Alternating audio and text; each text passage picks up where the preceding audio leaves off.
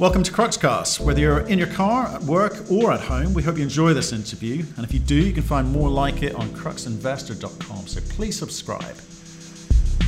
We speak today to Bert Monro, CEO of Cora Gold, AIM listed gold explorer in West Africa.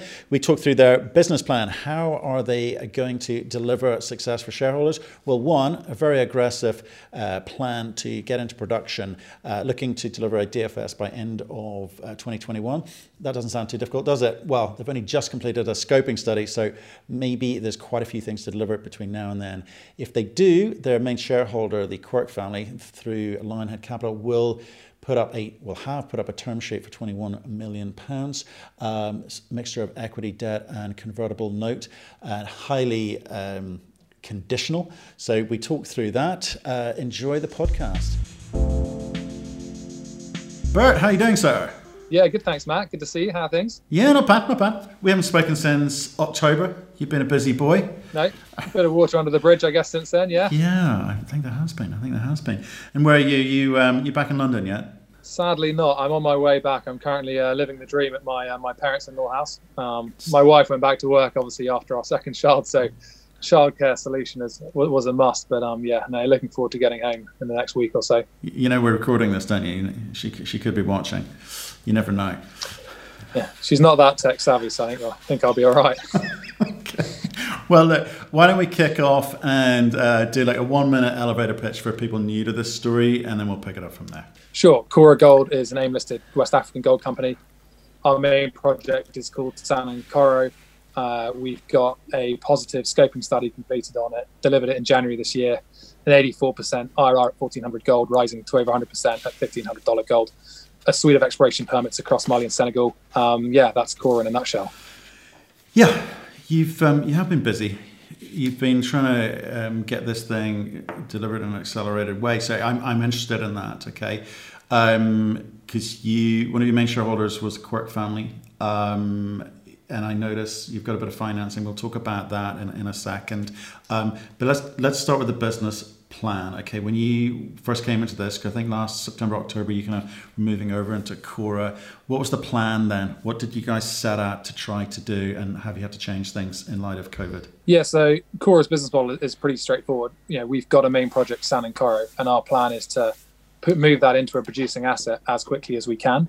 That's being supported by the $21 million term sheet we signed a couple of weeks ago now, which is based on the scoping study economics we did in January, which would finance the project based on those economics on completion of a DFS. So our strategy is to take Sanankoro and grow the resource initially and deliver a feasibility study before the end of next year, which on the back of that term sheet would, would then be financed if we if we deliver the the criteria around the, the study results. So that's a pretty straightforward strategy, really. Take advantage of um, the gold price and the fact we've got, we believe, a, a great project which should be very positive and uh, you know makes a lot of money. Uh, in terms of COVID, the second part of your question, um, thankfully we've got a Malian-based team um, and, ma- and, management out there. So we've been, I want to say business as usual. I appreciate in this environment it's probably the wrong expression to use, but you know, thankfully we've been able to drill through the, drill through it. Um, we've been able to operate obviously with all the right precautions and, and restrictions in place, but we have been able to operate through this period, um, albeit with you know with a few changes in place. Okay, let's let's come back to that business plan. Okay, because most small companies, when I last spoke to you, about six million market cap, you're at 17 million today. It, you know, th- th- there's not a big company, right? So you've got different options on the table when you're sitting down as a board and saying, right, we're after gold, we're in the right place, geography, we're surrounded by you know gold mining uh, businesses. Um, why why the need to go down this this particular route? Why do you want to get an accelerated time frame to get into production? Which which is you know, with what data were you basing that on? Why not just build out a big resource? Yeah, I'll answer the first bit first, I suppose. Um, I think look as a as a group, um, both of with shareholders and, and as a management group, you know, our view is you can drill projects to become the perfect project. It could take you five years, it could take you ten years. Um, the dilution, the amount of money you've got to raise to deliver that perfect project. what value per share are you offering to your shareholders now? They're, they're the owners of your business. So our view is to deliver the best value and, and to create the most, um, you know, the most accretive for our shareholders right now is to move this project as quickly as we can um, raising as little cash as we can into a position where we're constructing a mine. Uh, ultimately, then yeah, you you'll then get a producing asset, and then you'll have a huge amount more optionality. So the project has an exploration target on it, uh, which is up to two million ounces of gold, limited to 100 meters of depth. Mm-hmm. Yeah, of that, we've drilled out um, a little under 300,000 ounces of it um, in predominantly oxides. Um, so our view is you take the oxides. So without getting too technical, oxides are, you know, it's ore near surface. It's a free digging uh, material that has, you know, good metallurgical recovery rates. So our view is, you know, you focus on the oxides, um, lower capex in terms of, you know, building your plant, lower opex in terms of mining it, and, and get yourself into positive cash flow as quickly as possible. Um, I appreciate it's not it's not what everyone does. Um, it might not mean that you've got a 10 year mine life of 100,000 ounces a year on your feasibility study when you you know when you're going to build it, but that doesn't necessarily make your shareholders the most money.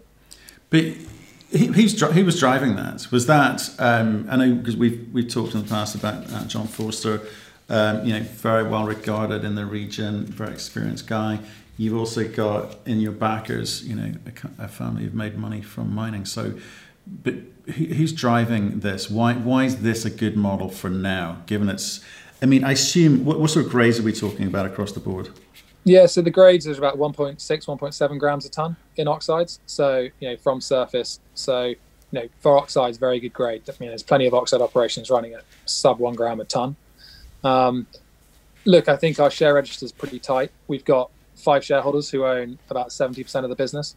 Um, you've got the Quirk family, who are around 34%. You've got Michael Farmer, who's the founder of Red Kite Mine Finance, who's in at just under 15%. Um, Hummingbird at 12%. And then there's another couple of shareholders at around 5% who we know well. So um, you've got a tight share register. Um, you know, the Quirks and the Farmers owning, you know, basically 15, 50% between them. You know, they like to build projects and, and to have producing assets. So you know, they have been you know taking up a fair amount of the previous financings, and ultimately that strategy, I guess, has been discussed with them, and that's you know what we're looking to execute. Why is it a public company? Why is it not a just private company doing this? Well, Cora was was private for a, for a long time, obviously before I was involved, and excuse me, the listing came about, um, I guess, post the amalgamation of of some of the non-core Hummingbird assets um, back in 2016, 2017 with what was Cora, which was run by by John Forster.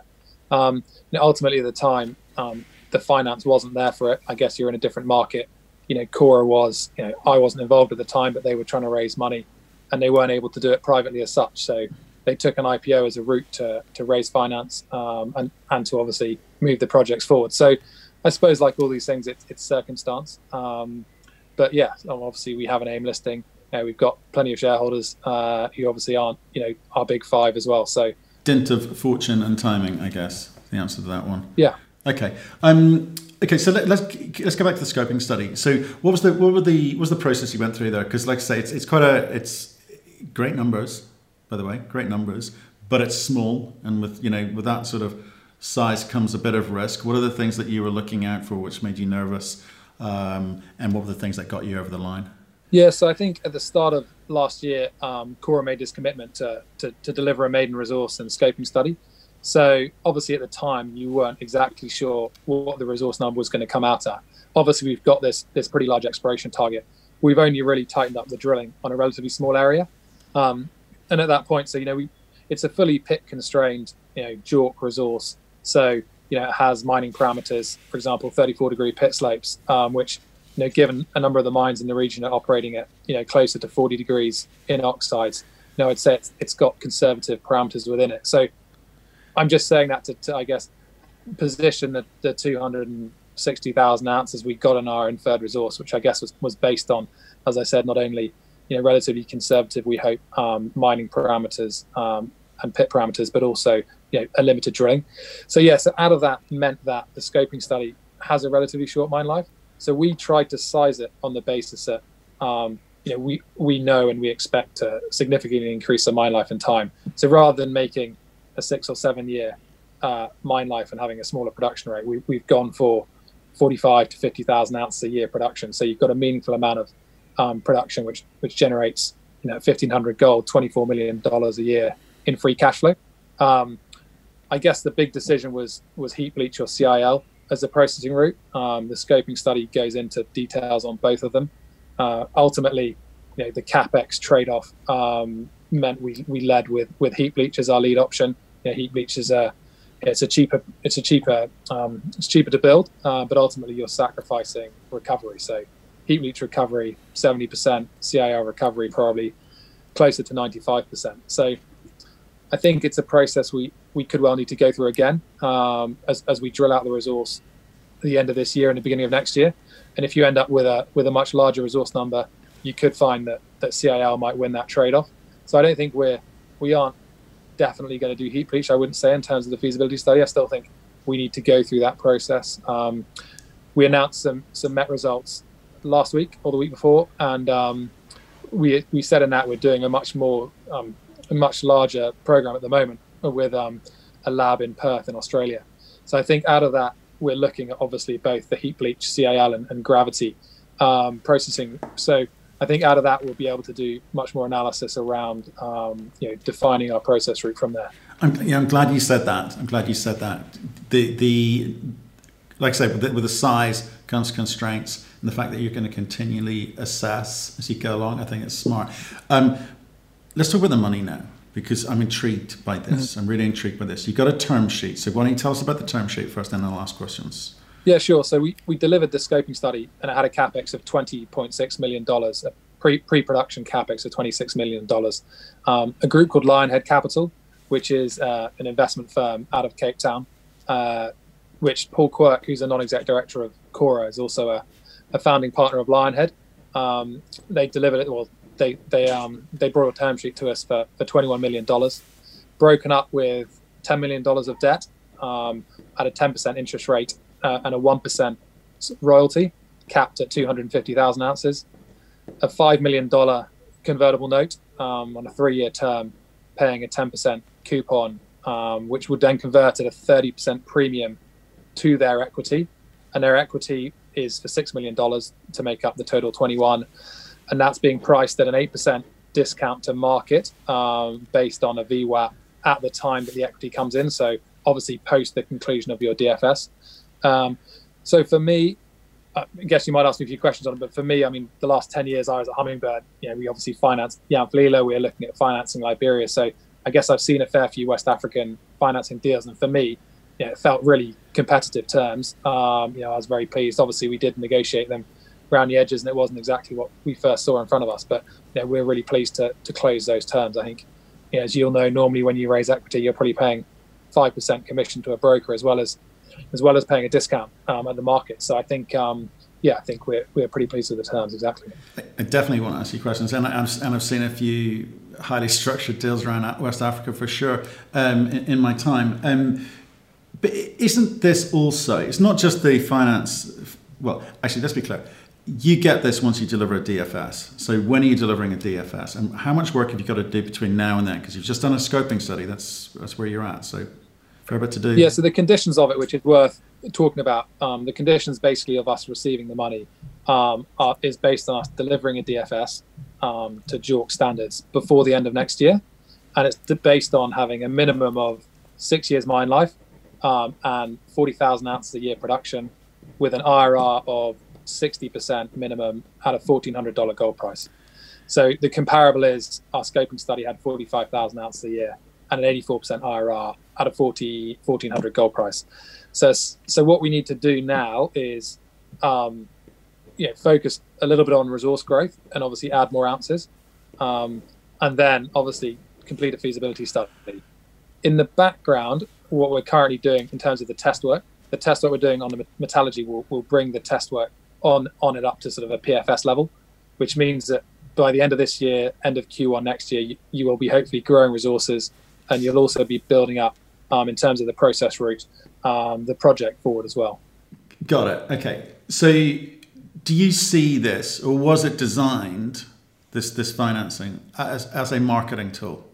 Because it will catch people's attention. No one fi- no one get fin- no one gets financed off the back of a scoping study. No one, right? But you've got a piece of paper that says we will finance you. You know, well, at the when we've got a DFS. So is this a way of capturing the market's attention? Was that deliberate or accidental? and you know, and, and are you going to be able to deliver this DFS with the with the cash you've got in the bank today? So I mean, there's big big questions, but it's all around the same thread. Well, I well, I guess there's two sides to it. Uh, on the one side, you know, yeah, I, I speak to the Quirks regularly. Um, you know, they really like the project and they want to see the project come into production. So this essentially puts a line in the sand that says, "We'll finance this project. We want to see this into production," and they don't want to see it slipping away from them. So this essentially buys them the right to finance it uh, assuming we deliver. So in that regard, um, you know, in my mind, I'm seeing it as a way of them protecting their interest in the project because they've now shown that they've bought the right to do it, um, which is obviously fantastic for us. Um, you know, so I mean that for me, that's that's the main reason. Um, yeah. On the flip side, as you said, I mean it's it's early. You know, not many people get financing for projects at this stage, but you know, hopefully that's a sign of, of the quality of the project and, and the market that hopefully we're, we're coming into that you know people want to finance projects which are which are of this caliber. Well, I think it's a sign that you've got an enthusiastic shareholder, existing shareholder who wants to tie up the options here. So, are, can they opt out? Can you opt out? What are the, what are the actual terms look like? Yeah, I think it's an important point, and actually, I, I probably should have raised it when you brought it up. But on the debt specifically, um, we have a right to um, get better terms on the debt. And if we're able to get better terms on the debt, you know, they have the ability to match it. But if they won't match it, um, we can take better terms. So actually, it's it's actually even kind of better than what than what it says on the tin because you know I can go out and see if anyone will beat their 10% and 1% NSR on the debt, and if they will, you know they have the right to match it. Uh, but if they don't want to match it, and you know they aren't, you know, Lionhead aren't really a debt funder per se, but but you know, but they're happy to make the return on it if, if they can. So if someone offers better terms, you might well find they'll say, look, we're happy with our, our equity exposure uh, and the convertible, and yeah, you can take the better debt terms. So I have got that that flexibility. Um, in terms of them, I mean, yeah, I mean, obviously there are, you know, there are a fair amount of conditions around what you've got to hit. Um, you know, obviously we've got to hit the production rate in the study, uh, and obviously they, you know, they have the, you know, they are allowed, they have to do the due diligence, and we have to go through the process and the documentation to complete it. So, I mean, obviously there there is ways that um, you know, if the project didn't meet up to it, I'm sure you know there are ways it might not, it, it might get out of it. But ultimately, you know, they own 34% of the business. You know, they're doing it because they want to see the project getting built, not because not because they don't. So I, am pretty relaxed about that. No, but my, I guess I guess where I was coming at it from is like the, the fact that you've gone and got a term sheet at such an early stage for a small project like this is so unusual. It in effect becomes a very substantial marketing tool for you guys to get noticed in the marketplace where let's face it companies of your size wouldn't normally get noticed right because you know you know you're, you're people are talking about well how do i raise the next one two three million bucks? Not actually i've got some a piece of paper here for 21 million. So that, i was just looking at it from that perspective was it deliberate deliberately done like that to give them options and give you some credibility in the marketplace whilst you whilst you went about the process of seeking alternative finance? Yeah, and I think, well, no, well, look, they put they put it to us, and you know, we obviously accepted it after a bit of negotiation. So, you know, I didn't I didn't phone them up, beating down their door, you know, begging them for the term sheet. You know, they phoned me up and said, you know, we you know we obviously like the scoping study, we like the project. You know, we'd be keen to put a term sheet to you, which which would help you finance it. And I was obviously, you know, very happy to, you know, very happy to receive it and, and negotiate it. So, yeah, for me, that was that was really how it came about. Okay, no, I, I just think it's a smart move. I think it's a smart move on their part because uh, it's more than the sum of the parts. Um, let's talk about between now and then. You've got to get a DFS done. How much cash have you got today? About $4 million in the bank. Right. How much is it going to take for you to get a DFS over the line? Yeah, I think, and I guess, sorry, got, yeah, we got $4 million today, and we did a financing last year at 7p, a £2 million financing. And with that came um, a one for one warrant priced at 10p, uh, which runs until the end of September of this year. So, you know, I guess we're saddled about eight and a half, nine p at the moment. So, um, you know, obviously there's a chance those warrants could be could be in the money and people might exercise them. I mean, certainly for me, I'd probably be looking to exercise the ones I, I got from which I took up in the placing before they expire myself. So I obviously can't speak for other shareholders, but um, we're sitting on a good cash balance, uh, I would say at the moment for, for the size and stage we're at. Uh, the budget we're working through at the moment, really the key determinant in the budget or what will vary it is the drilling. So until you have know exactly how much drilling you need to do to get yourself to that minimum required um, number of ounces. I couldn't say for definite whether you know we would have an additional requirement between now and the end of the DFS. Um, but look, we're certainly fully financed at the moment to, to work through this year and, and well into next year. And I think ultimately, you know, whether there is an additional cash needed before the end of the DFS would probably largely depend on quite how many meters we need to, to do to make sure we get enough into reserves um, to hit those numbers for the feasibility study. As I said, you know, there are those warrants out there which are which are pretty close to the money at the moment. Um, and obviously, you know, the COVID, which is out out and about, who knows quite um, what impacts that may or may not have. I mean, as I said, you know, thankfully we've been you know, largely unaffected by it to date. Um, but obviously, you can't you can't count your chickens too early. No, you can't. What are you going to do between in the next eighteen months? What are the moments? What are these catalysts? We, people always talk about catalyst moments, which are to people are going to get excited and drive the share price, but you know they don't they don't always do that. But what so what are the meaningful moments for you to drive that share price to allow you, if you need to, raise capital more cheaply than perhaps you could today? I think um, initially, I think as I mentioned before, my focus really is on growing that resource and then infill drilling it to increase the categorization of it. So I think certainly by the end of Q1, we'll be looking to have obviously greater resources and also be increasing the categorization of them. Um, I don't want to put my hat 100% on a specific date, but certainly, you know, through Q4 and in Q1, we're certainly planning on um, a very large drill campaign with multiple rigs across San Sanankoro to, to really hit those ounces hard. Um, concurrently with that, as we said, we're doing now a, a, load of test work at the moment out, out in Australia on, on the metallurgical side to obviously grow the processing route. So I think over the next six to nine months, you're seeing – the project evolve um, to get it ready to to commence the DFS. So for me, we'd then be ideally starting that feasibility study you know, from an engineering perspective um, in Q2 and sort of Q2, Q3, be hitting that feasibility study as hard as we can. Um, I think it's pretty worth caveating it's, it's an important part of the business and, and, often overlooked by people. You know, we commenced our ESIA, so our, our, environmental and social impact assessment, which is an integral part of your your feasibility study, and, and also then getting it permitted and frankly, your social license to operate um, about two months ago. So that is obviously ongoing. Um, guys are on the ground this week doing monitoring, for example, and, and doing um, case studies and, and, questionnaires with, with local communities. So, um, yeah, I mean, that will obviously be ongoing through the year, um, through the next 12 months as well. So, look, I think there's going to be you know, plenty of news flow, um, hopefully driving the share price. Uh, I guess we've been really fortunate with a good fair wind in the gold price as well, which probably always helps all gold companies. Um, and I guess know, it's easy to forget, but we have got a suite of, of other permits um, in Mali and Senegal as well. So I still think we've got the ability to make a grassroots discovery. And I think you've seen in you know, a number of companies in West Africa and, and across the, the, globe really where you know discoveries can can really make a difference to share prices and really drive your news flow if you make go make a, a big virgin discovery. Okay, you mentioned where you are. You're in Mali. Mali's been in the uh, the headlines uh, for about the last six to nine months for all the wrong reasons. Um, bit of bit of few incidents last year. SEMAFO were the recipient of, of, of uh, some of that themselves, and we've spoken to a few Australian miners who, you know, don't want to go mining. Have you been affected at all? So for us, I mean, it is largely business as usual, as I said. I mean, I know I use that in the context of COVID, but I think that that I can also use that in the context of security and, and politics as well.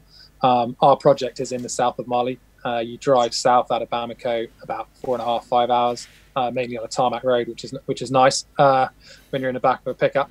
Um, but you know, generally, all the troubles really have been north of Bamako. So I mean, it, Mali's an absolutely enormous country.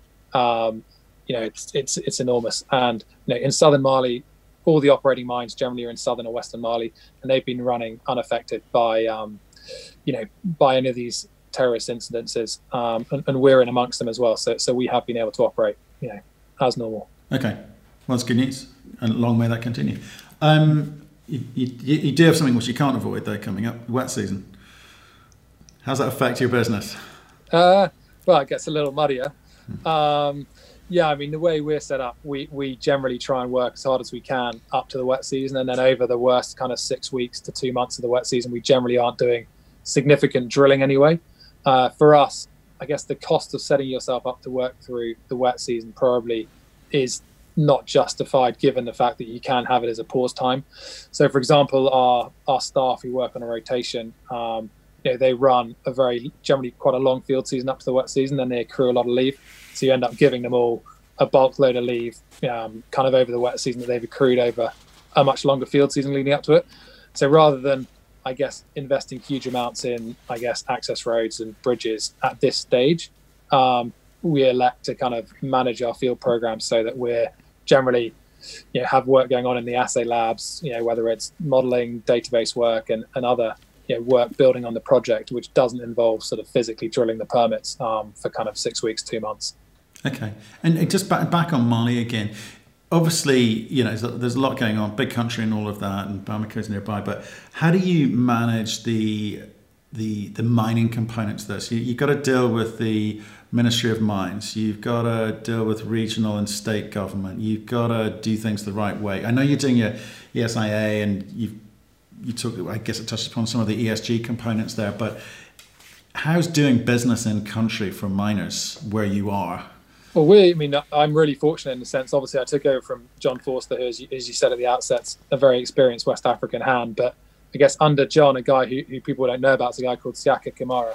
Mm. He's a Malian guy who's worked with John for 20 years. Um, actually educated in Russia, lived in Russia for, for 10 years, uh, married to a Russian lady, um, speaks four languages. Um, so he lives in Bamako. Um, he runs uh, essentially the company in, in Bamako. So you know, he's the one who really has the closest relationship you know, with the minister um, and with the various ministries as needed. So, so he, we're very fortunate. He, he, manages that aspect of the business, particularly now. I mean, when I was last in Bamako, I went, went and saw the minister and the deputy ministers. Um, but obviously, I haven't been able to go there for, for a few months, sadly. But um, but obviously, so obviously, I, I do go and see them and keep in touch with them. But on a you know day to day, week to week basis, um, you know, he's fortunately there and able to manage that relationship for us. Okay, so there, like I say, you've got this accelerated time frame, right? And you you don't want to be held up by any any paperwork here. So, what are the long poles in the tent for you between now and the end of next year in terms of permitting and licensing? What's what's missing at the moment? Yeah, so so basically, you need to convert your exploration permit into a mining permit, uh, which obviously then would give you a 25 year sort of security of tenure, lock in all of your fiscal codes and royalties and everything else. Um, the last example of that to happen in Mali was a company called Mali Lithium, uh, which obviously a lithium company, also got some gold assets. They used to be called Birimium, um, but they permitted their project. Uh, and when I was chatting to their their MD, I think he said he, he did it in about 10 weeks um, from start to finish. Um, but you know, the prerequisite is to have completed your feasibility study uh, and to have done your ESIA. So you need to have your completed ESIA and feasibility study, and then it's a relatively um, you know the beauty of Mali is it's, it's got a 30 year commercial mining industry. You know, they have been through this process a lot. Um, you aren't the first commercial gold mine trying to do it and get permitted. You know, there's an established process uh, and route to it. And frankly, it's it's in their interests um, to get these projects permitted and built. Creates huge amount of employment. Uh, firstly, secondly, obviously creates you know significant tax revenue and royalty revenue for the for the country.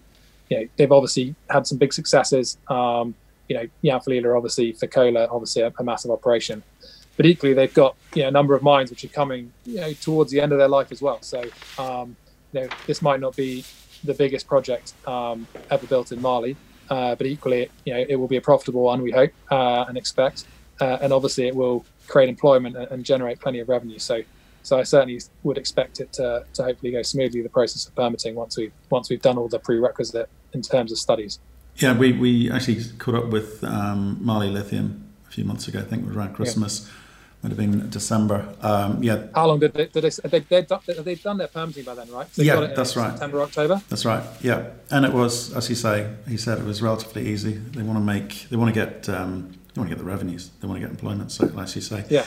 Hey, well, look, Bert, um, good run through. Nice to catch up with you. It's been a long time. You've got a lot done in a short time. You've got a lot more to do. So stay in touch. Yep. Pick up that phone as things happen. Um, I like. I kind of like the thought of accelerated timeframes. Like you know, and if the economics mm-hmm. are there, it makes a lot of sense. Um, the scoping study is a good first indicator. And I say, keep keep working, keep working on those numbers, and make sure this thing can get done. Brilliant. Thanks a lot for your time. Really great to be on, and uh, yeah, look forward to speaking again soon. Thank you for listening. If you've enjoyed the interview, why not subscribe to Cruxcast? or our website, cruxinvestor.com, and of course our YouTube channel, Crux Investor. Plus, you can catch us most days on Twitter and LinkedIn. We really love getting your feedback, so please keep it coming, and we'll speak to you again soon.